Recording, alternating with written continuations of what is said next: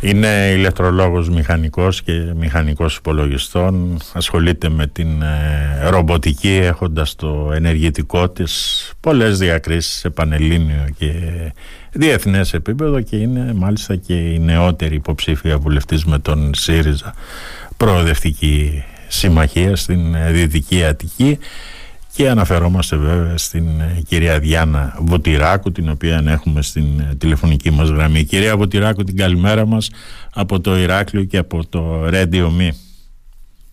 Καλημέρα και από μένα από το μακρινό Μόναχο. Ευχαριστώ πολύ για την πρόσκληση. Σας βρίσκουμε στο Μόναχο γιατί; Ε, εργάζομαι στο Μόναχο σε μια πολυεθνική εταιρεία ρομποτικής. Α, μάλιστα. Μάλιστα. Και τώρα βέβαια με τόσες ε, διακρίσεις στην επιστήμη και την ε, τεχνολογία και με μια ΜΚΟ που ασχολείται με την ε, ρομποτική χειρουργική και την εκπαίδευση θα περίμενε κανείς να μην σας βρει σε ψηφοδέλτιο κόμματος και μάλιστα στη μάχη του Σταυρού.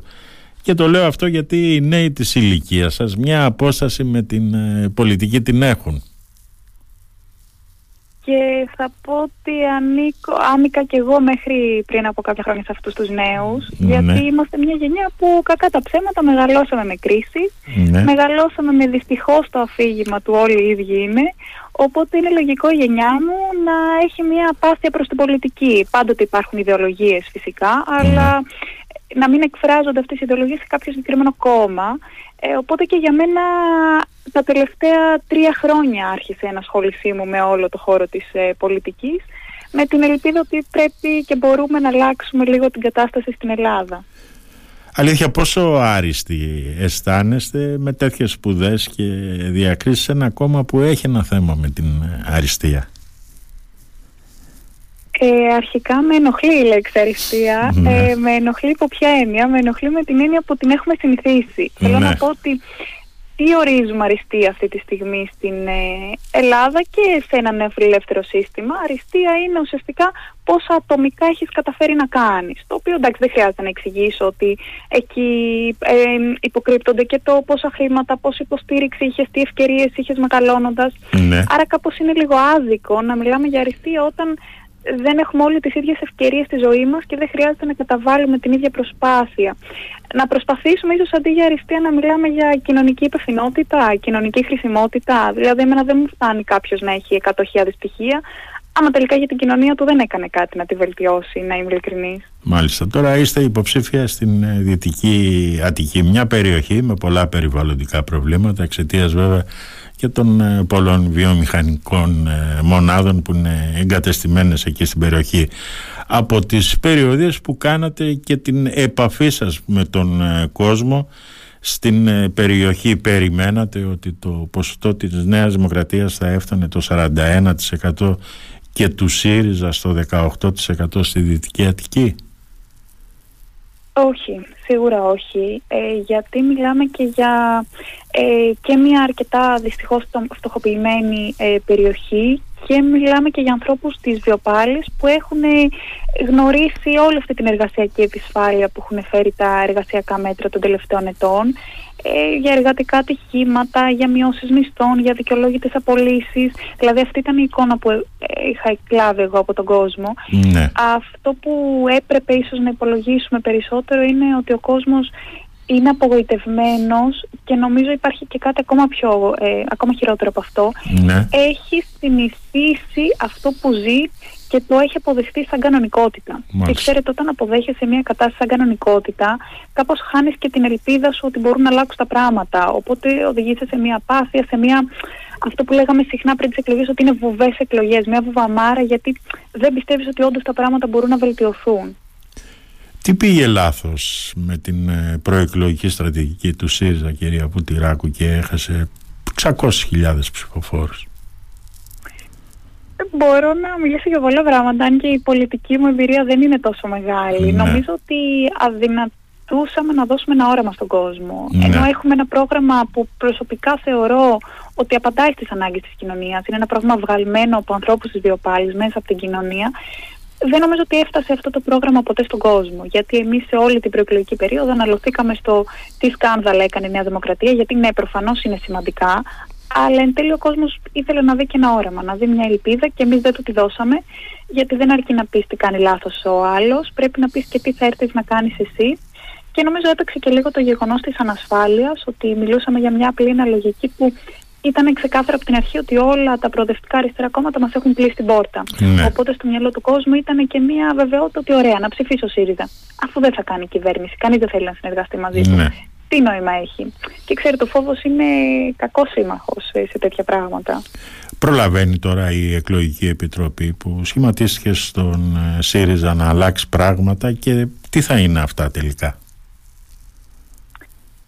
Νομίζω ότι σαν εκλογική επιτροπή προσπαθούμε όλοι μας να δείξουμε ποιο είναι το πρόσωπο του ΣΥΡΙΖΑ. Είμαστε άνθρωποι οι οποίοι κάτι μας ενέπνευσε και είπαμε θέλουμε να δώσουμε τη μάχη, τη μάχη στην πρώτη γραμμή με αυτό το κόμμα και είναι μεγάλο στοίχημα αυτό να το περάσουμε και στον ε, κόσμο.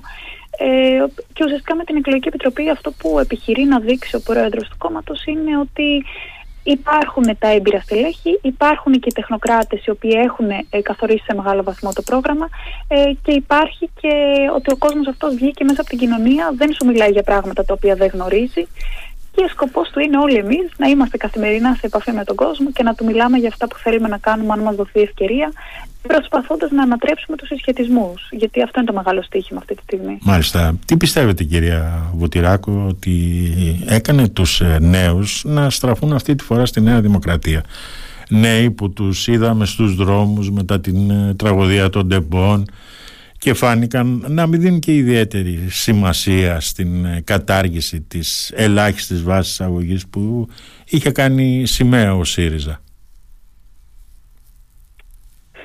Η αλήθεια είναι ότι σαν εκπρόσωπος και της νέας γενιάς, γιατί θέλω να νιώθω ότι στα 27 μου ανήκω σε αυτή τη νέα γενιά. Σωστά, σωστά, πολύ σωστά. Εγώ κάπως απογοητεύτηκα πάρα πολύ από όλο αυτό. Απογοητεύτηκα γιατί για μένα ε, δώσαμε ένα μήνυμα σε αυτές τις κάλπες απέναντι στη δημόσια παιδεία που για μένα θα έπρεπε κάθε νέος να καταλαβαίνει τη σημασία της ε, και όταν λέω δώσαμε ένα τέτοιο μήνυμα εννοώ ότι στηρίξαμε ένα κόμμα το οποίο από την πρώτη μέρα μετά τις εκλογές μίλησε ήδη για συνταγματική αναθεώρηση και θυμόμαστε όλοι το 18 ότι το άρθρο που ήθελε να αναθεωρηθεί ήταν το άρθρο 16 που μιλάει για τη δημόσια δωρεάν τριτοβάθμια εκπαίδευση. Ε, ένα μεγάλο μέρος των νέων δεν πήγε να ψηφίσει, αυτό δείχνουν τα δεδομένα ε, και νομίζω αυτό είναι αποτυχία συνολική υπερκομματική. Θέλω να πω ότι δεν έχει σημασία τι θα ψηφίσει ένα έχει σημασία να σε πείσουμε ότι υπάρχει ε, λόγος να ασκήσει το δημοκρατικό σου δικαίωμα να ψηφίσεις. Ε, και αυτό το θεωρώ και προσωπική, γιατί όταν είσαι μέρος μιας νέας γενιάς, το ότι αυτό το μήνυμα που εσύ έχεις δει, αυτή η απάντηση που εσύ γνώρισες ότι δεν είναι όλοι οι ίδιοι, δεν κατάφερες να τη δείξεις στον κόσμο. Οπότε αυτό το καταλογίζω και προσωπικά στον εαυτό μου σε όλη αυτή την προεκλογική μάχη. Μάλιστα. Τώρα, εντάξει, ε, αργά ή γρήγορα θα γίνει η συνταγματική αναθεώρηση, θα αλλάξει και το άρθρο 16 με το οποίο θα καταργηθεί το κρατικό μονοπόλιο στην ανώτατη εκπαίδευση. Γιατί διαφωνείτε με τη λειτουργία των ιδιωτικών ανώτατων ιδρυμάτων στην Ελλάδα; Από τη στιγμή που έτσι κι όπως λένε και από τη Νέα Δημοκρατία όποιος θέλει να σπουδάσει οικολόγιο φεύγει από την Ελλάδα για να πάει στο εξωτερικό. Ωραία, αρχικά να καταρρύψουμε ένα πολύ μεγάλο μύθο. Ναι. Ε, όταν μιλάμε για ιδιωτικά πανεπιστήμια στο εξωτερικό, καλό είναι να ξέρουμε για πού μιλάμε. Ναι. Στην Ευρώπη, τα ιδιωτικά πανεπιστήμια είναι πάρα πολύ κακής ποιότητας και πάρα πολύ υποβαθμισμένα. Ε, μην μπερδευόμαστε, επειδή ας πούμε πανεπιστήμια σαν το Cambridge ή το Πανεπιστήμιο της Οξφόρδης έχουν δίδακτρα είναι δημόσια πανεπιστήμια, δεν είναι ιδιωτικά. Ναι. Στην Ευρώπη τα ιδιωτικά πανεπιστήμια είναι πάρα πολύ κακής ποιότητας και πηγαίνουν συνήθως αυτοί που αποτυγχάνουν να περάσουν στα δημόσια, αλλά έχουν τα χρήματα να τα υποστηρίξουν για να πάρουν ένα πτυχίο. Ναι. Μην το μπερδεύουμε με την Αμερική που έχει τελείως άλλο σύστημα και εκεί μπορούμε να μιλήσουμε για δημόσια και ιδιωτικά πανεπιστήμια. Εμείς συγκρινόμαστε με την Ευρώπη, στην Ευρωπαϊκή Ένωση ανήκουμε. Ναι. Ε, αυτό που γίνεται αυτή τη στιγμή για πάρα πολλά χρόνια προσπαθούν να υποβαθμίσουν το έργο και το ρόλο των δημοσίων πανεπιστημίων. Το οποίο δεν μπορούν μεν, γιατί οι παγκόσμιες κατατάξεις αποδεικνύουν πώ έκανα είναι, αλλά έχουν καταφέρει στο μυαλό του κόσμου ε, να συνδέσουν το δημόσιο πανεπιστήμιο με εγκληματικότητα, με ανομία, κάτι που όσοι έχουμε τελειώσει δημόσια πανεπιστήμια ξέρουμε φυσικά ότι είναι τελείως εκτός πραγματικότητας Ωστόσο, ένα πολύ μεγάλο μέρος του κόσμου έχει φτάσει να το πιστεύει ότι έτσι είναι τα πανεπιστήμια, οπότε δεν υπάρχει λόγος. Είναι επικίνδυνο για μένα να μιλάμε για ιδιωτικά πανεπιστήμια όταν συνειδητά για χρόνια υποβαθμίζουμε και τις ελευθερίες και ε, τις υποδομές των δημοσίων πανεπιστημίων με μείωση της χρηματοδότησης, με κατάργηση του αυτοδιοίκητου για τους ε, πριτάνες και το διοικητικό προσωπικό, με υποστελέχωση γιατί δεν προσλαμβάνεται νέο δι, ε, διδακτικό προσωπικό. Οπότε Ξέρετε, το να ανοίξει μια πόρτα ιδρύω αντιβιωτικά ε, όταν ταυτόχρονα μειώνει το έργο των δημοσίων είναι πάρα πολύ επικίνδυνο για το μέσο μαθητή που, ας είμαστε ειλικρινείς, πρέπει να μπορεί να διεκδικεί την πρόσβασή του χωρίς να εξαρτάται το πόσα χρήματα έχει και το σε ποια κοινωνική τάξη ανήκει.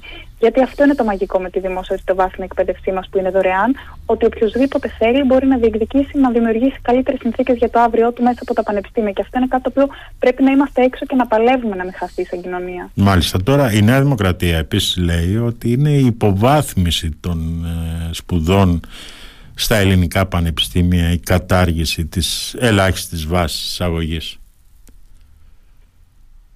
Να καταρρύψουμε και αυτόν τον μύθο λοιπόν. ε, η ελάχιστη βάση αγωγή δεν είναι η βάση του 10. Και ας έχει ναι. προσπαθήσει η Νέα Δημοκρατία να μπερδέψει λίγο τον κόσμο. Ναι. Είναι ένα παραπάνω μέτρο που θεσπίστηκε στη μέση της χρονιάς και όλα τη χρονιά που ψηφίστηκε, θυμίζω, ναι. από τη Νέα Δημοκρατία. Το οποίο τι λέει ότι σε κάποια μαθήματα ορίζονται συγκεκριμένοι συντελεστές βάσης αγωγή που μπορεί να είναι το 14, το 15 που σημαίνει ότι όταν τελειώνεις τις Πανελληνίες, δηλώνει στη σχολή σου, θα μπουν 20.000 περίπου μαθητέ λιγότεροι από τους αριθμούς των εισακτέων των σχολών. Ναι. Άρα είναι ένα μέτρο το οποίο ενώ μπορεί να έχεις γράψει τη βάση για να μπεις στη σχολή, αν δεν έχεις γράψει το συγκεκριμένο βαθμό στα μαθήματα της ελάχιστης βάσης αγωγής, δεν θα μπεις και θα έβγαζες συνολικά το βαθμό που χρειάζεται η σχολή. Τι γίνεται τώρα; Η Νέα Δημοκρατία προσπαθεί να μας πείσει ότι η ελάχιστη βάση αγωγής μπαίνει για να μην έχουμε αιώνιους φοιτητές. Να αναφέρουμε εδώ ότι αιώνιου φοιτητές έχουμε και στο Πολυτεχνείο, έχουμε και στη νομική. Φοιτητές που έχουν μπει με κατελάχιστο 17-18 μόρια. Δεν μπορεί ναι. να μας πείσει λοιπόν ότι η ελάχιστη βάση θα αλλάξει κάτι. Νομίζω ότι εκεί το πρόβλημα είναι πάρα πολύ μεγαλύτερο και έχει να κάνει με το τι επαγγελματικό και τι ακαδημαϊκό προσανατολισμό δίνει σε αυτά τα παιδιά όταν διαλέγουν σχολή. Γιατί ένας φοιτητής που δεν τελειώνει τη σχολή, κάτι δεν τον κέρδισε σε αυτή τη σχολή. Μήπως εν τέλει από την αρχή είχε λάθος πληροφόρηση για το σε ποια σχολή μπαίνει. Δηλαδή, ας κοιτάξουμε το πρόβλημα κατάματα και ας μην αρκούμαστε στο να στερήσουμε από περισσότερα παιδιά την δυνατότητα να μπουν στην τριτοβάθμια εκπαίδευση. Μάλιστα. Τώρα, τι κάνει η αλήθεια; Νέους επιστήμονες σε πολλές ε, περιπτώσεις φωτεινά μυαλά να φεύγουν από την Ελλάδα για το εξωτερικό. Είναι μόνο μισθολογικό, είναι θέμα αξιοκρατίας.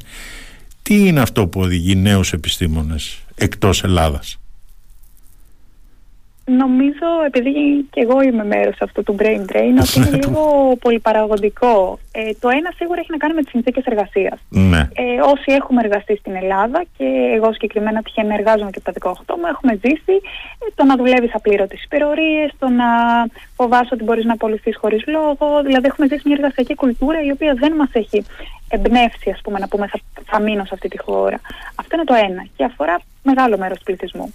Το άλλο είναι σίγουρα εξοκρατία, ναι, γιατί ξέρεις ότι απλώς με το βιογραφικό σου και χωρίς γνωριμίες σίγουρα θα αντιμετωπίσεις πολύ περισσότερες δυσκολίες από κάποιον άλλον που έχει τα κονένα το πω λίγο πιο λαϊκά για να διεκδικήσει μια θέση. Που έχει το, μέσο. Να το πω εγώ πιο ναι, λαϊκά. Ναι, που έχει το μέσο. Ναι. Και το τρίτο, αυτό που ίσχυε τουλάχιστον και στη δικιά μου περίπτωση, αλλά το βλέπω σε πολλούς νέους επιστήμονες, είναι το κατά πόσο η Ελλάδα δίνει ευκαιρίες για έρευνα και δίνει ευκαιρίες να απασχοληθείς στον τομέα σου. Ε, θέλω να πω ότι αυτή τη στιγμή είτε μιλάμε για το δημόσιο είτε μιλάμε για τον ιδιωτικό τομέα, η έρευνα στην Ελλάδα δεν προωθείται καθόλου. Ε, επί κυβέρνηση ΣΥΡΙΖΑ το 2015 είχε γίνει μια πάρα πολύ μεγάλη προσπάθεια με το ΕΛΙΔΕΚ, αν το θυμόμαστε, ναι, ναι. Ε, που ουσιαστικά για πρώτη φορά χρηματοδοτήθηκε η έρευνα των διδακτορικών φοιτητών και ε, των ερευνητών ερευνητικών κέντρων ε, τι έγινε όμως μετά, έφυγε ο ΣΥΡΙΖΑ, ε, πέρασε από αυτοδιοίκητο το ΕΛΙΔΕΚ στο Υπουργείο Ανάπτυξης, ε, μειώθηκαν οι χρηματοδοτήσεις που δινόντουσαν, μειώθηκαν οι άνθρωποι που μπορούσαν να τις διεκδικήσουν, οπότε ουσιαστικά πάλι είχαμε υποβάθμιση. Στον ιδιωτικό του τομέα, μόλις μία στι τέσσερις εταιρείες έχει τμήμα έρευνας και ανάπτυξης και δεν υπάρχουν και κρατικά εργαλεία υποστήριξης όλης αυτής της προσπάθειας. Οπότε ένας νέος που θέλει να ακολουθήσει το αντικείμενο που αγαπάει είναι λίγο δύσκολο να το κάνει με αυτές τις συνθήκες στην Ελλάδα. Μάλιστα. Στο Μόναχο τώρα που μας είπατε προηγουμένως ότι εργάζεστε αυτή τη στιγμή, με τι ακριβώς ασχολείστε; Ε, εγώ είμαι σε μια εταιρεία που φτιάχνουμε ρομπότ ε, για ιατρικά εργαστήρια, για βιολογικά εργαστήρια. Δηλαδή, έρχονται για παράδειγμα φαρμακευτικές εταιρείες και σου λένε: Εγώ θέλω να φτιάξω ένα ρομπότ να μου κάνει μια καλλιέργεια κυτάρων ή να μελετήσω την ανάπτυξη ενός φαρμάκου. Εμείς ασχολούμαστε με τη δημιουργία αυτών των ρομπότ. Μάλιστα. Τώρα, στα θετικά της κυβέρνησης πιστώνεται ο ψηφιακός ε, μετασχηματισμός του κράτους με το gov.gr τον ε, βρίσκεται επαρκή αυτόν τον ε, μετασχηματισμό καθώς ξέρουμε ότι υπάρχει ένας σχετικός ψηφιακός αναλφαβητισμός στην Ελλάδα. Αρχικά, επειδή μου αρέσει να είμαι ειλικρινής πάντα στη ζωή μου, θέλω να πω ότι έχουν γίνει αυτά τα χρόνια βήματα. Αυτό Ναι. είναι κάτι που οφείλουμε να το αναγνωρίζουμε όλοι, ασχέτως τι ιδεολογία ή τι κόμμα υποστηρίζουμε. Ναι. Ε, ο πολίτης έχει πρόσβαση σε υπηρεσίες, τις οποίες δεν είχε μέχρι τώρα. Ναι. Ε, και αυτό σίγουρα έχει βελτιώσει τη ζωή του σε πολλά επίπεδα. Ωστόσο, ε, προφανώς δεν είναι αρκετή η προσπάθεια που έχει γίνει και τι εννοώ. Για μας είναι πολύ σημαντικό ότι όλοι αυτοί, όλες αυτές τις ψηφιακές μεταρρυθμίσεις δεν συνοδεύτηκαν ποτέ από εκπαίδευση των πολιτών. Ναι. Είτε μιλάμε για υπηρεσίες που ένα μέρος των πολιτών, ειδικά μεγάλης ηλικίας, δεν έχει πρόσβαση, είτε μιλάμε για τους δείκτες οι οποίοι βεβαιώνουν, θα πω για το δείκτη DESI ας πούμε, που δείχνει ότι η Ελλάδα είναι θέση 25 στις 27 στην ψηφιακή οικονομία και κοινωνία, δείχνοντας πόσο πρόβλημα έχουμε στο θέμα του ψηφιακού εγγραμματισμού. Ε, από το 19 οι ηλεκτρονικές απάτες αυξήθηκαν κατά 270% που σημαίνει ότι αυτή τη στιγμή δεν έχουμε βασικές ψηφιακές δεξιότητες, που σημαίνει πώς πλοηγούμε με ασφάλεια. Ε, δεν θα μιλήσω για τα fake news, που δεν ξέρουμε να μπούμε στο διαδίκτυο και να ξεχωρίσουμε τι σημαίνει αληθινή είδηση, τι σημαίνει ψευδής και πόσο εύκολα την αναδημοσιεύουμε. Ναι. Όλα αυτά είναι δεξιότητες που οφείλει ένα κράτος ψηφιακά να εγγραμματίσει τους πολίτες του να ξέρουν να τις έχουν. Από μικρή ηλικία μέχρι μεγάλη, γιατί μιλάμε για ανθρώπους που ενώ έχουν εξοικείωση αυτή τη στιγμή με, την, ε, με τους υπολογιστές, για παράδειγμα, δεν έχουν παρόλα αυτά αυτές τις βασικές ψηφιακές δεξιότητες. Ε, και νομίζω εκεί στερούμε πάρα πολύ. Μάλιστα. Και μπορώ να αναφέρω πάρα πολλά παραδείγματα μέτρων στην υγεία, στην παιδεία, που ουσιαστικά ναι, μεν μπήκε την εκπαίδευση, ναι, μεν μπήκε άλλη ιστεογράφηση. Δεν ασχοληθήκαμε ποτέ όμω να πούμε πρέπει να εκπαιδεύσω τους γιατρούς να τη χρησιμοποιούν. Πρέπει να εκπαιδεύσω τους εκπαιδευτικούς να τη χρησιμοποιούν. Πάλι στηριχτήκαμε στο ότι ευτυχώς οι δημόσιοι λειτουργοί, ε, εκπαιδευτικοί, γιατροί αφιέρωσαν δικό τους προσωπικό χρόνο μόνοι τους να μάθουν πώς να χρησιμοποιούν αυτές τις υπηρεσίες. Όμως αυτό δεν μπορεί να είναι λύση πάντα. Δεν μπορεί να βασιζόμαστε πάντα στο ελληνικό φιλότιμο, όπως το λέμε. Πρέπει να υπάρχουν ψηφιακές πολιτικές, δημοκρατικές, που να εγγυώνται καθολική προσβασιμότητα. Τελικά τι έγινε και κατέρευσε η Τράπεζα Θεμάτων, κυρία Βουτυράκου. Αυτό είναι ένα άλλο πολύ μεγάλο. Δεχτήκαμε θέμα. δηλαδή τέτοια επίθεση από hacker μεγατόνων όπως έλεγαν από την ε, κυβέρνηση και από το Υπουργείο. Κοιτάξτε να δείτε, η Ένωση Ελλήνων Πληροφορικών νομίζω ότι έβγαλε, ένα, Έβγαλε μια πάρα πολύ ανακοίνωση, αναλυτική σωστά. ανακοίνωση, ε, η οποία έχει και τις σχετικές πηγές από παγκόσμια site που παρακολουθούν επιθέσεις, οι οποίες δεν κατέγραψαν την επίθεση μεγατόνων την οποία μας παρουσιάζουν ότι δεχτήκαμε. Ε, Παρ' όλα αυτά, ακόμα και να ε, δεχόμασταν ότι έγινε, δεν ε, αναιρεί αυτό το γεγονός ότι πρέπει να ξεκινήσουμε μια συζήτηση πώς μπορεί, ας πούμε, το site που φιλοξενεί την Τράπεζα Θεμάτων να μην πληρεί βασικά πρωτόκολλα ασφαλείας. Σκεφτείτε ότι ήταν HTTP και όχι HTTPS, ας πούμε. Ναι. Δηλαδή, αυτονόητα πράγματα για ένα Ναι. τέτοιο site που ε, θα- τα ξέρει και ξε- ξέρετε, κάποιος που έχει πολύ λίγες γνώσεις. Και καλό είναι να μπούμε και λίγο στη διαδικασία ότι όταν ε, δόθηκε αυτή η ανάθεση και φτιάχτηκε αυτή η τράπεζα, τι είχε συμφωνηθεί να γίνει στο ψηφιακό μέρος, τι έγινε, γιατί το παραλάβαμε αν δεν πληρούσε τις προδιαγραφές ασφαλείας που θα έπρεπε. Νομίζω ότι εκεί πρέπει να εστιάσουμε και όχι στο πόσο μεγατόνων είναι η επίθεση, ε, γιατί ξέρετε ότι μια αντίστοιχη επίθεση θα μπορούσε να γίνει και σε δεδομένα ευαίσθητα υγείας, παιδείας, δηλαδή των μαθητών, των ασθενών. Ποιος μας λέει δηλαδή ότι δεν θα μπορούσε και να αντλήσουμε και δεδομένα ευαίσθητα των πολιτών, αν όντως υπάρχει τέτοιο έλλειμμα ασφαλείας και σε άλλες υπηρεσίες ψηφιακές του κράτους. Μάλιστα και κάτι τελευταίο κυρία Βουτυράκου να σας αφήσουμε να επιστρέψετε στη δουλειά σας Καιρό τώρα γίνεται μεγάλη κουβέντα για την τεχνητή νοημοσύνη Τι ωφέλει και τι κινδύνους ενέχει η αξιοποίησή της; Ανοίγω βέβαια μεγάλη κουβέντα αλλά θα ήθελα Θα λίγο τη απαντήσω γνώμη σύντομα, σας. αν και μπορώ να μιλάω μέρες γι' αυτό. Ε, θα ξεκινήσω από τους κινδύνους. Ε, για μένα ο, ο κίνδυνος ο μεγάλος είναι στο να μην προλάβουν οι νομοθεσίες, τα ρυθμιστικά πλαίσια να την αξιοποιήσουν προς όφελος του κοινωνικού συνόλου. Γιατί εννοώ με αυτό. Η τεχνητή νοημοσύνη, καλός ή κακός, θα αμ, μειώσει κάποιες θέσεις εργασίας. Γιατί υπάρχουν πράγματα τα οποία μπορείς απλά να τα βάλεις σε έναν αλγόριθμο, να σου δώσει μια στρατηγική, να σου δώσει μια άποψη, να σου δώσει μια λύση. Ε, το θέμα είναι τι κάνεις σαν κράτος για να εξασφαλίσεις ότι αυτές οι θέσεις που μειώνονται κάπως αλλιώς αξιοποιείται αυτό το ανθρώπινο δυναμικό. Δηλαδή, θέλουμε μια τεχνητή νοημοσύνη, η οποία ναι, θα ε, βελτιώσει τις συνθήκες εργασίας μας, θα την έχουμε στην καθημερινότητά μας, θα παίρνουμε καλύτερες αποφάσεις για πράγματα, η οποία όμως να λειτουργεί τελικά για να αυξηθούν κάποια κέρδη λίγων ή θέλουμε να λειτουργεί για τους ανθρώπους έτσι ώστε να δουλεύουμε ίσως λιγότερες ώρες, ίσως με καλύτερες συνθήκες εργασίας, ε, αξιοποιώντας οπότε αυτά τα ωφέλη τελικά για ένα ευρύ κοινωνικό σύνολο. Οπότε είναι μια μεγάλη συζήτηση που πρέπει να ανοίξει για το προς τα που θέλουμε να πάει η Ναι. τεχνητή νοημοσύνη. Μάλιστα. Λοιπόν, κυρία Βουτυράκου, σας ευχαριστώ πάρα πολύ για αυτή την ε, συζήτηση. Την καλημέρα μας από το Ηράκλειο στο Μόναχο. Εγώ ευχαριστώ πάρα πολύ για το χρόνο. Την καλημέρα μου και εμένα.